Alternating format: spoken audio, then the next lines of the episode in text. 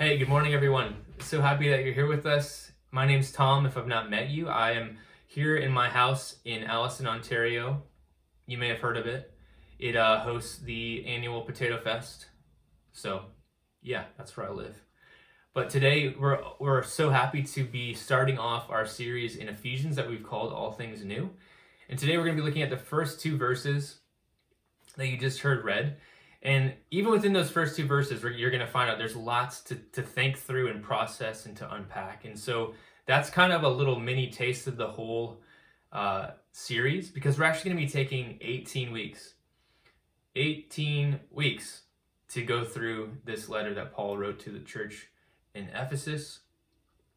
And today my hope is just to intro it kind of at like a huge airplane level, kind of looking down at, at the big storyline and plot of this of this letter, and then also to lay out a few goals for us as a community as we learn through this letter together. And so with that being said, would you guys grab your Bibles, turn them on if they're on your phone, um, anyone get the scripture journal?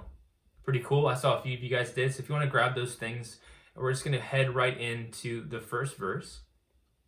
And I'm going to go kind of line by line, and then at the end, hopefully share a summary of the whole book, and then again, those, those goals as we journey through the letter together. So the letter starts off with an introduction. Let's read. Paul, an apostle of Christ Jesus by the will of God. And anytime you see that word Christ, you could also insert the word King. So Paul, an apostle of King Jesus by the will of God. This is an interesting way to start a letter. You know, we, we normally end letters with who wrote the letter, but Paul, as was the custom of his day, is beginning the letter with an introduction. This is who I am, this is who's writing to you, which when you think about it is actually kind of clever. Like I often, if I, I mean, I don't really receive letters as much as I used to, but you know, when you received a letter in the past, in the, in the olden days, you'd flip it over and often look who wrote the letter first. And so he's skipping that step. He's like, hey, this is who I am, this is who's writing to you. He's making it really plain. So this raises the question, who is this Paul character? And maybe you have some more questions. Maybe this is one of them. Is is this the only letter that Paul wrote? Is this the only letter found in the, in the New Testament? Paul is actually the writer of thirteen New Testament epistles. Paul was a missionary responsible for the spread of the good news of Jesus to the non-Jewish world through the early church in the first century. And by many, he is considered to be two of the greatest, one of, or one of the two greatest men to ever live. The second would of course be Jesus Christ, and I would submit the third would be LeBron James, and so they would kind of fill out the podium there. But that's not how his story started. Maybe you know this, but maybe you don't. Let's let's let's go all the way back to the beginning to kind of unpack who, who Paul is. So Paul was born in modern-day Turkey to Jewish parents, and although he was born there, he was actually brought up in Jerusalem. And Paul was a Pharisee, which is uh, the strictest and most, most orthodox and conservative um, sect of, of Judaism at the time. And he actually learned under one of the greatest teachers of the Pharisees called Gamal, Gamaliel. Gamal, Gamaliel. Gamaliel? Gamaliel. One of the premier Pharisee teachers of his time. And so again, that, that Pharisee group was super strict, law-abiding, orthodox, and conservative. And so that group of, of Jewish people, the Pharisees, They they um, didn't really so much care for the Jesus movement. You could say they hated the Jesus movement. And so Paul, as a Pharisee, someone who had learned under Gamaliel, was convinced that Jesus was this failed Messiah, that because he was actually hung on the cross, he was cursed by God. So someone hung on a cross, how can that be, you know, the one who was promised in the prophets and who was spoken of all the way back in Genesis? There's no way this is that Messiah who's come to kind of restore all things. There's no way that's who, who Jesus is. And so Paul took it upon himself as his duty to stamp out any spark of Jesus's followers or any following of Jesus. He wanted to run around and stamp that out as quickly as possible. He was convinced that he ought to do anything and everything to oppose the name and purposes of Jesus. So Paul is actually this person who's really driven and successful, as we're going to learn as, you know, in, on the other end of the spectrum. But even in this mission of stamping out the Jesus movement, Paul was incredibly successful. He succeeded in this by imprisoning, voting for the death of, punishing, and even forcing blasphemy from the early followers of Jesus. In short, you could say he was anti-Christ. The story goes on, though. So if you guys do have your Bibles, I would encourage you to, to flip back to Acts chapter twenty-six, and let's just read Paul actually telling his own story to King Agrippa. This is where Paul kind of, his story takes a turn. I'll give you guys a few seconds, then we'll read this together. Let's read God's word. In this connection, I journeyed to Damascus with the authority and commission of the chief priests. At midday, O king, I saw on the way a light from heaven, brighter than the sun, that shone around me and those who journeyed with me.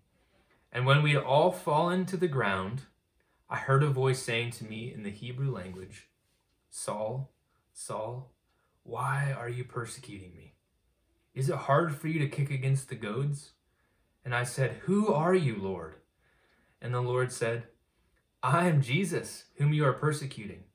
But rise and stand upon your feet, for I have appeared to you for this purpose, to appoint you as a servant and witness to the things in which you have seen me and to those in which I will appear to you, delivering you from your people and from the Gentiles, to whom, sorry, delivering you from your people and from the Gentiles, to whom I am sending you to open their eyes, so that so that they may turn from darkness to light and from the power of Satan to God, that they may receive forgiveness of sins and a place among those who are sanctified by faith in me.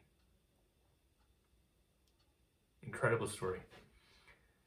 So as Jesus meets Paul on the road to Damascus, Paul had a revelation and realization that Jesus really was the Messiah. He was the Messiah sent by Yahweh to fulfill, fulfill God's purpose of saving humanity from the power of sin, Satan, and death. Paul had been wrong. He was dead wrong. So Paul, the antagonist of King Jesus by the will of the chief priests, becomes Paul, an apostle or a sent one of King Jesus by the will of God. This is a tangible picture of God's grace. I want you guys to remember that word. This is a tangible picture of God's grace disrupting the life of Paul. This theme of grace is going to be the flavor of this entire letter, this disruptive grace. So this is a brief introduction to Paul, a sent one of King Jesus by the will of God. So that's the introduction. That's who's who. That's the introduction to the author, Paul. But who's he writing to? So let's read the second line together. To the saints who are in Ephesus and are faithful in King Jesus. If you're reading the E S V, like if you're following along in your Bible, does it have a footnote there? Mine has a footnote right after the word faithful.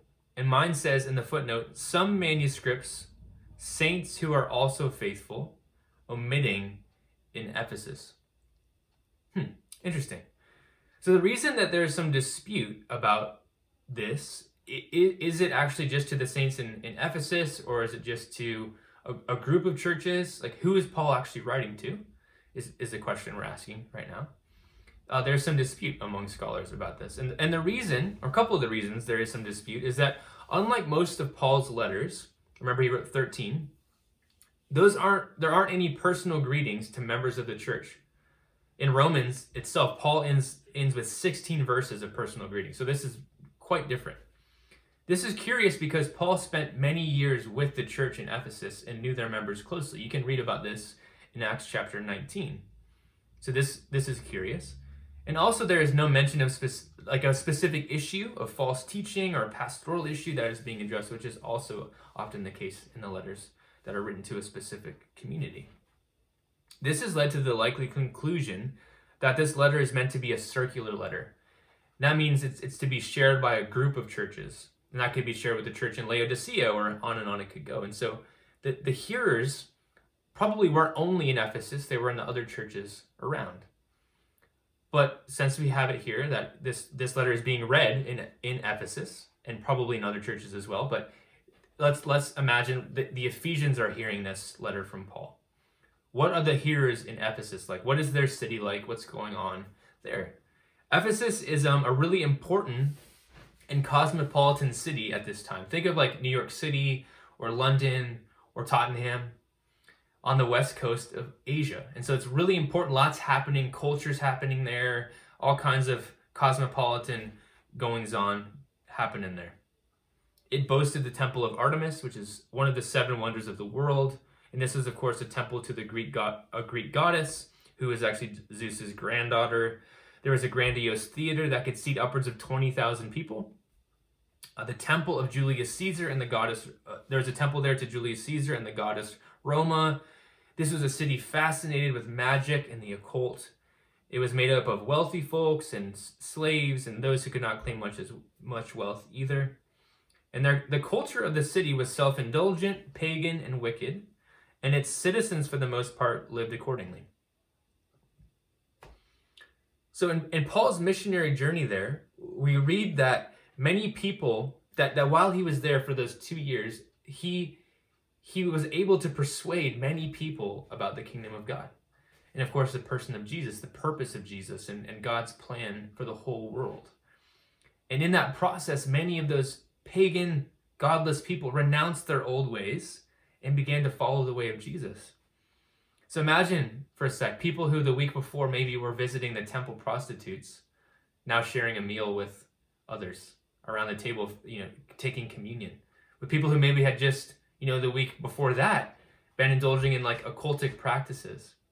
They're now gathered around this new purpose of God's plan to unite heaven and earth, and the gospel of Jesus and grace and peace and all these things becoming the center point of what they're doing. The theme of God's disruptive grace continues as we see Paul addressing this crew as saints who are faithful in Christ Jesus.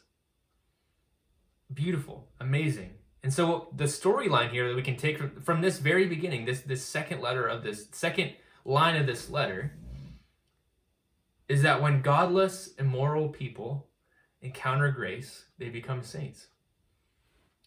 God doesn't give up on people. He doesn't think, okay, man, they're they're at the temple visiting the prostitute, prostitutes, there's no hope for them, or they're indulging in occultic practices. It's actually the opposite. Like, those are the people that God's actually pursuing. Look out if you're doing those things. God's grace is going to disrupt your life. So when godless, immoral people encounter grace, they become saints.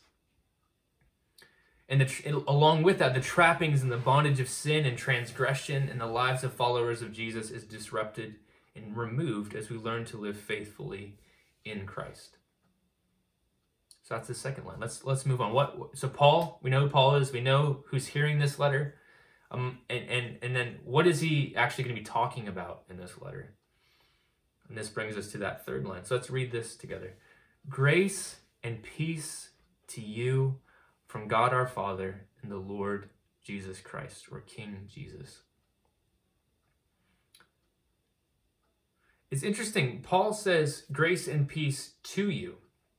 And so in doing so, Paul is saying, I'm going to impl- what, what I'm going to elaborate upon in this letter is going to be a source of grace and peace to you who hear it. So great. But what is grace? And what is peace? What is what is Paul going to be talking about? It's a word, you know, grace is a word, if you've grown up in church, you hear you hear it a lot, and maybe sometimes we take it for granted, we don't really understand it, maybe we have a shallow view of what it looks like. And so we're going to be talking about this in great detail, but just again, in today's overview, what is grace? Here are three definitions from three different people. Dallas Willard, grace is God acting in our life to do what we cannot do on our own. Scott McKnight, grace is the absolute and unrelenting goodness of God towards humans. And Gordon Fee sums up his huge work on grace just with these three words, God's empowering presence. Paul talks about this in detail in this letter to the Ephesians that we're studying. So let's read what he says in, in chapter two of this letter, verses four to seven. I'll let you guys turn there. Let's read God's word. But God, always a good start, being rich in mercy because of the great love with which he loved us. Here, listen up to this part. Even when we were dead in our trespasses, made us alive together with Christ. By grace you have been saved, and raised us up with him and seated with us, seated us with him in the heavenly places in Christ Jesus. So that in the coming ages he might show the immeasurable riches of his grace and kindness towards us in King Jesus. even when we were dead in our trespasses, made us to lie, alive together with Christ, and raised us up with him, and seated with us, seated him with us in the heavenly places. By grace you have been saved.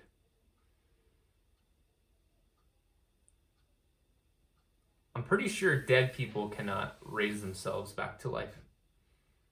A dead people, a dead person has a hard time doing anything. And we, in our own strength, continually try to find life in our own way. We're searching for it in, in all kinds of shallow and misguided ways, and end up just in death. So what does God do? God acts on our behalf by raising us back to life in Christ. That's what grace is, God's empowering presence. We could not raise ourselves back to life in our death. God doing that, raising us from death to life, is an absolute and unrelenting sign of the goodness of God towards us. And it's God acting in our life to do what we could not do in our, on our own. So when we join ourselves by faith into what Jesus has accomplished, what is true of him becomes true of us.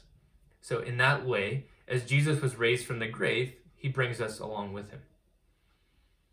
Talk about disrupting something. God, God's grace disrupts our death with life.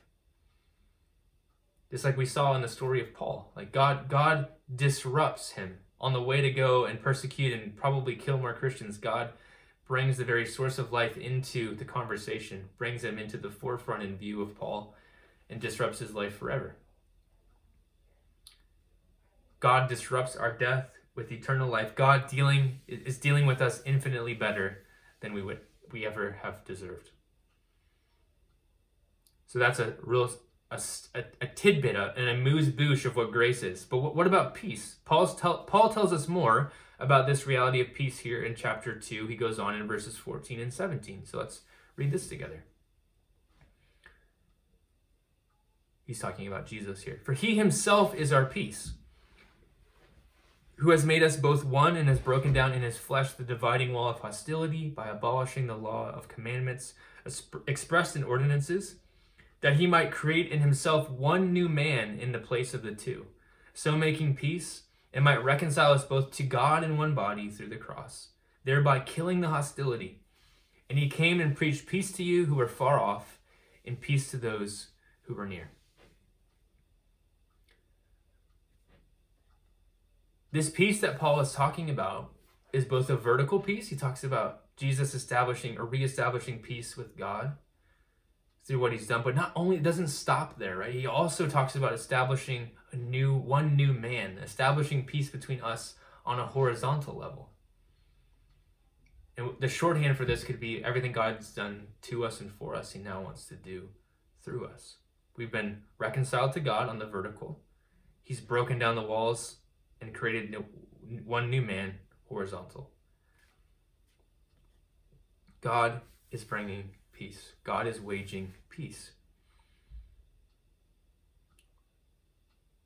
God is up, God is up to something bigger than we often realize. So what's the bigger story here? What is God's master plan? What is all this for? We see, you know, Jesus came for a purpose and a reason. It is accomplishing something, and Paul's going to unpack this whole reality of grace and peace to us in and through God the Father and Jesus. What is, what is this master plan? What is God up to? This is chap- chapter one, verse ten of Ephesians. The mystery of his will, according to his purpose, which he set forth in Christ as a plan for the fullness of time. Drum roll, please. What is this plan? To unite all things in him, things in heaven and on earth. This is the point.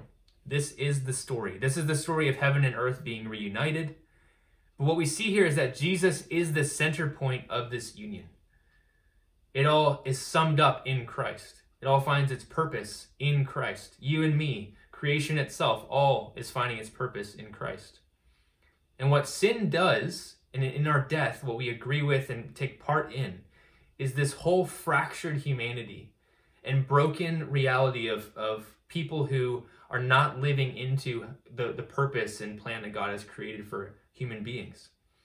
And so we become divided and we become um, hostile towards one another. We become selfish and, and individualistic, and we kind of stick with people who agree with us and want nothing to do with people who are different than us. And what we see at the cross is that Jesus is, you know, he's he's uniting heaven and earth. The God-man, God himself, and man man are united in Jesus in the incarnation.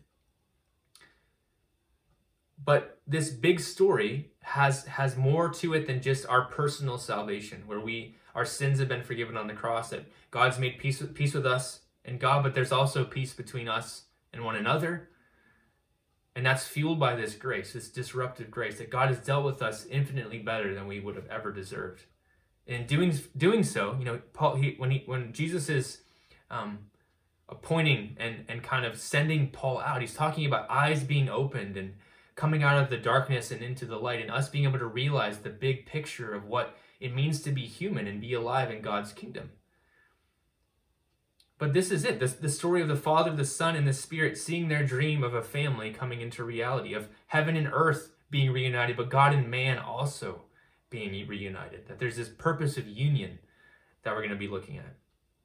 The Father and Son, what they do, they pull us into that story as they continually ex- express their absolute and unrelenting goodness towards us to make peace where there was once war, to, to bring life where there was death, right? To, to bring those who are far off near. Grace and peace make the bigger story of Scripture a possibility. So I could go on and on. So, but in summary, we, we're, we've got eighteen weeks. I need to I need to hold myself back, restrain myself. In summary, I said it in the beginning. This this book is chock full of rich theology, so much to unpack, and mind-bending good news that sometimes it's it's like this is too good to be true. But I, I'm going to just summarize this this book in two chunks, and then kind of end with with a few goals as we continue on in this story together. So we figured out who wrote it. We figured out it, its original here is we've kind of unpacked a little bit of what grace and peace is. This is what Paul is going to be con- communicating through the next, you know, verses that we read together. So it, it's imp- I want us to think through the book in two chunks. So the first three chapters, chapters one to three.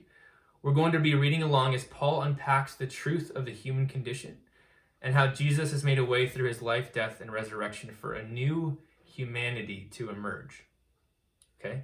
How things are being summed up in Christ. The broken, fractured humanity has met, has seen Jesus, the, the, the level ground of the cross of Christ, and, and then the next steps into this new humanity of where it's marked by a few beautiful things. So in those chapters, guys, Paul is going to unload some of the richest and purest theology out there. Insane. Buckle up for those three chapters. He's going to go right after our individualistic, selfish, divisive, looking out for number one glory, and how that ultimately continually leads us to death. And what God has done to bring us back to life and to renew our purpose to live in his kingdom. So in summary, that first three chapters is the gospel story being told. And we're going to look at that under two headings, new life and new family. And there's this awesome phrase at the beginning of chapter four, therefore. So it's like, in light of everything we've just unpacked, as you guys are, as we're wrestling through our beliefs, as we're coming to terms with our own broken and fr- humanity and frailty and our need for a savior, our recognition that we were dead and we need someone to bring us back to life. And the good news that Jesus did that. So then, therefore, in light of that incredibly good news, this is what we're going to be talking about. Chapters four through six, we're going to be learning how this new humanity lives in light of what we believe.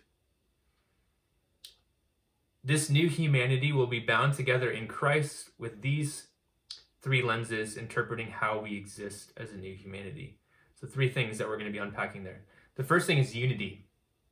So on the horizontal level, we contend. So right, God has made peace with us on this vertical level, but on, on the horizontal level, we contend to maintain the bond of peace that Jesus created. The enemy is continually looking to undermine what God has done. He wants to undermine that unity, create division again, like going back to the old way that leads to death, where it's fractured and we, we spend time with only the people that think exactly like we do and look like we do, and, and that's not how the gospel works. There's a recognition and a response to the level ground that the cross of Jesus creates. We were all dead, and now he's made us alive. You weren't, you can't be more dead than someone else. Dead is dead, and alive is alive. So unity, that's the first thing we're going to be thinking through and, and looking through that lens as we unpack the chapters four through six. The second one is this whole idea of holiness. How many of you are like, oh gosh, really, Tom, holiness? It's almost seen as like a curse word in our day and time. But the truth is, is that God is calling us to live in a way that is set apart from the rest of the world.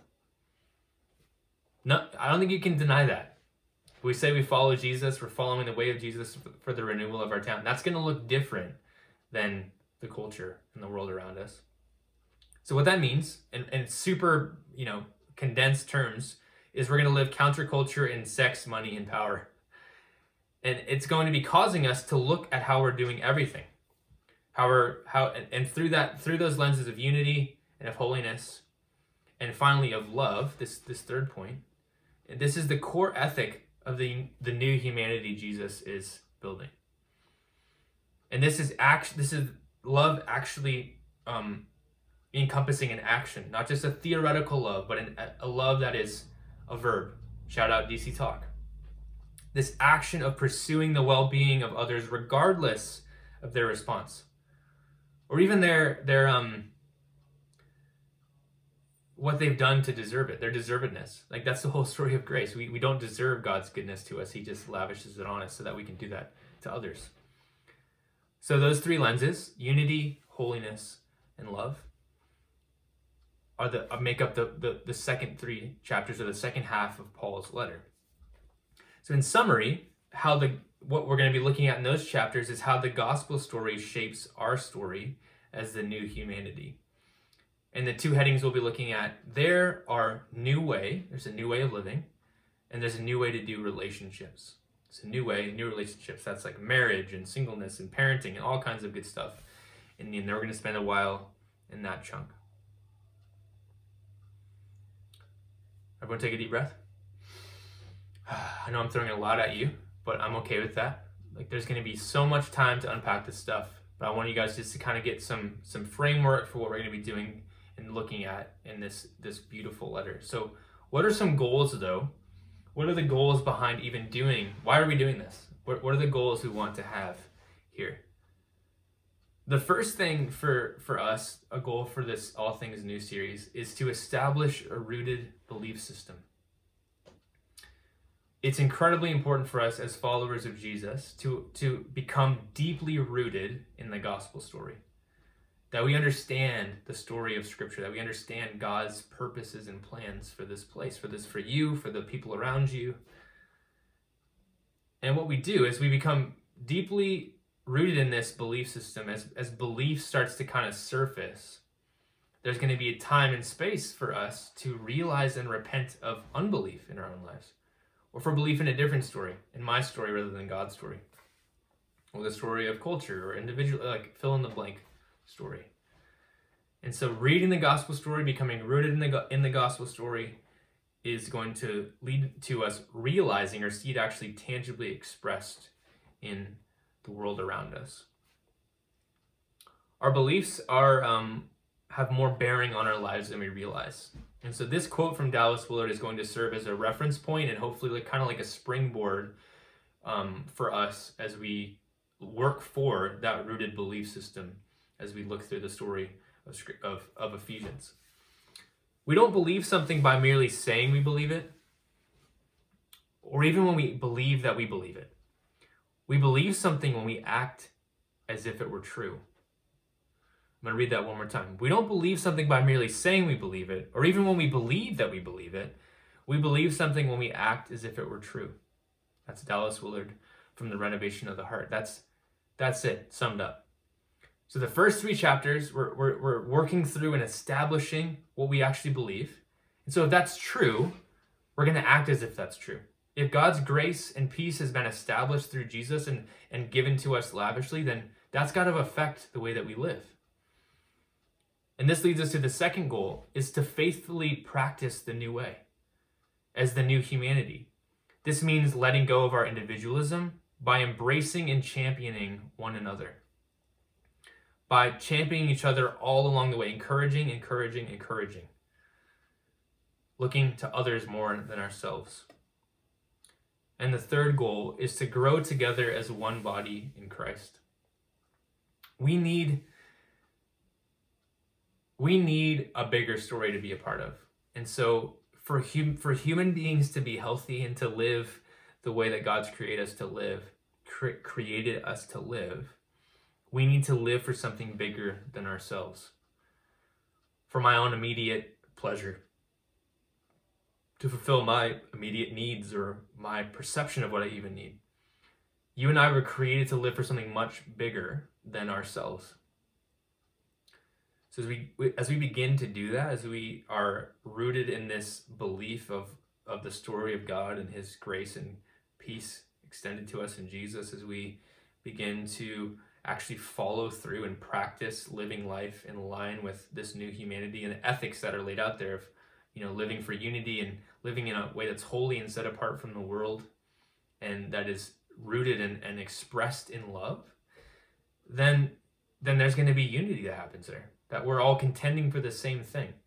There's not, this is my goal and this is my goal and they're not, you know, they're not working together, so let's just, we're done. It's like, how do we live as God's new humanity here on this earth, as a colony of heaven? So as we do that, that there's going to be this inevitable loving one another with a genuine love that is not dependent on the reaction of others. And in that process, there's going to be questions asked, and hopefully there's there's going to be testimony to to who Jesus is, that he really is who he says he is, by the way that we love one another. So guys, I'm excited, I'm hopeful, I'm trusting, and I know, and I know that you know, as you read the Bible, this is the Holy Spirit, Jesus, the Father, they want unity. They're, they're contending for this more than we even realize. They want us to have beliefs that line up with God's story. They want us to live lives that are that are reflective of this new humanity, and they want us to be one. And so our prayer this year, our vision for this year is make us one. And so we're trusting that as we learn together through this book, this letter, that God's going to do beautiful things. He's going to do restorative things. He's going to make all things new as he does. So I'm just going to pray a short prayer, and that'll be it for this teaching. I love you guys. I'm excited for what God wants to do, but let's go after it. I want to encourage you to, to dive in, to be willing and open, to have your beliefs inspected and and and dug around in. I want to challenge you to, to be open to living differently than you have been, and I want us to contend for unity together. Would you bow your heads with me? Father, make us one in Jesus by the power of the Spirit. Amen.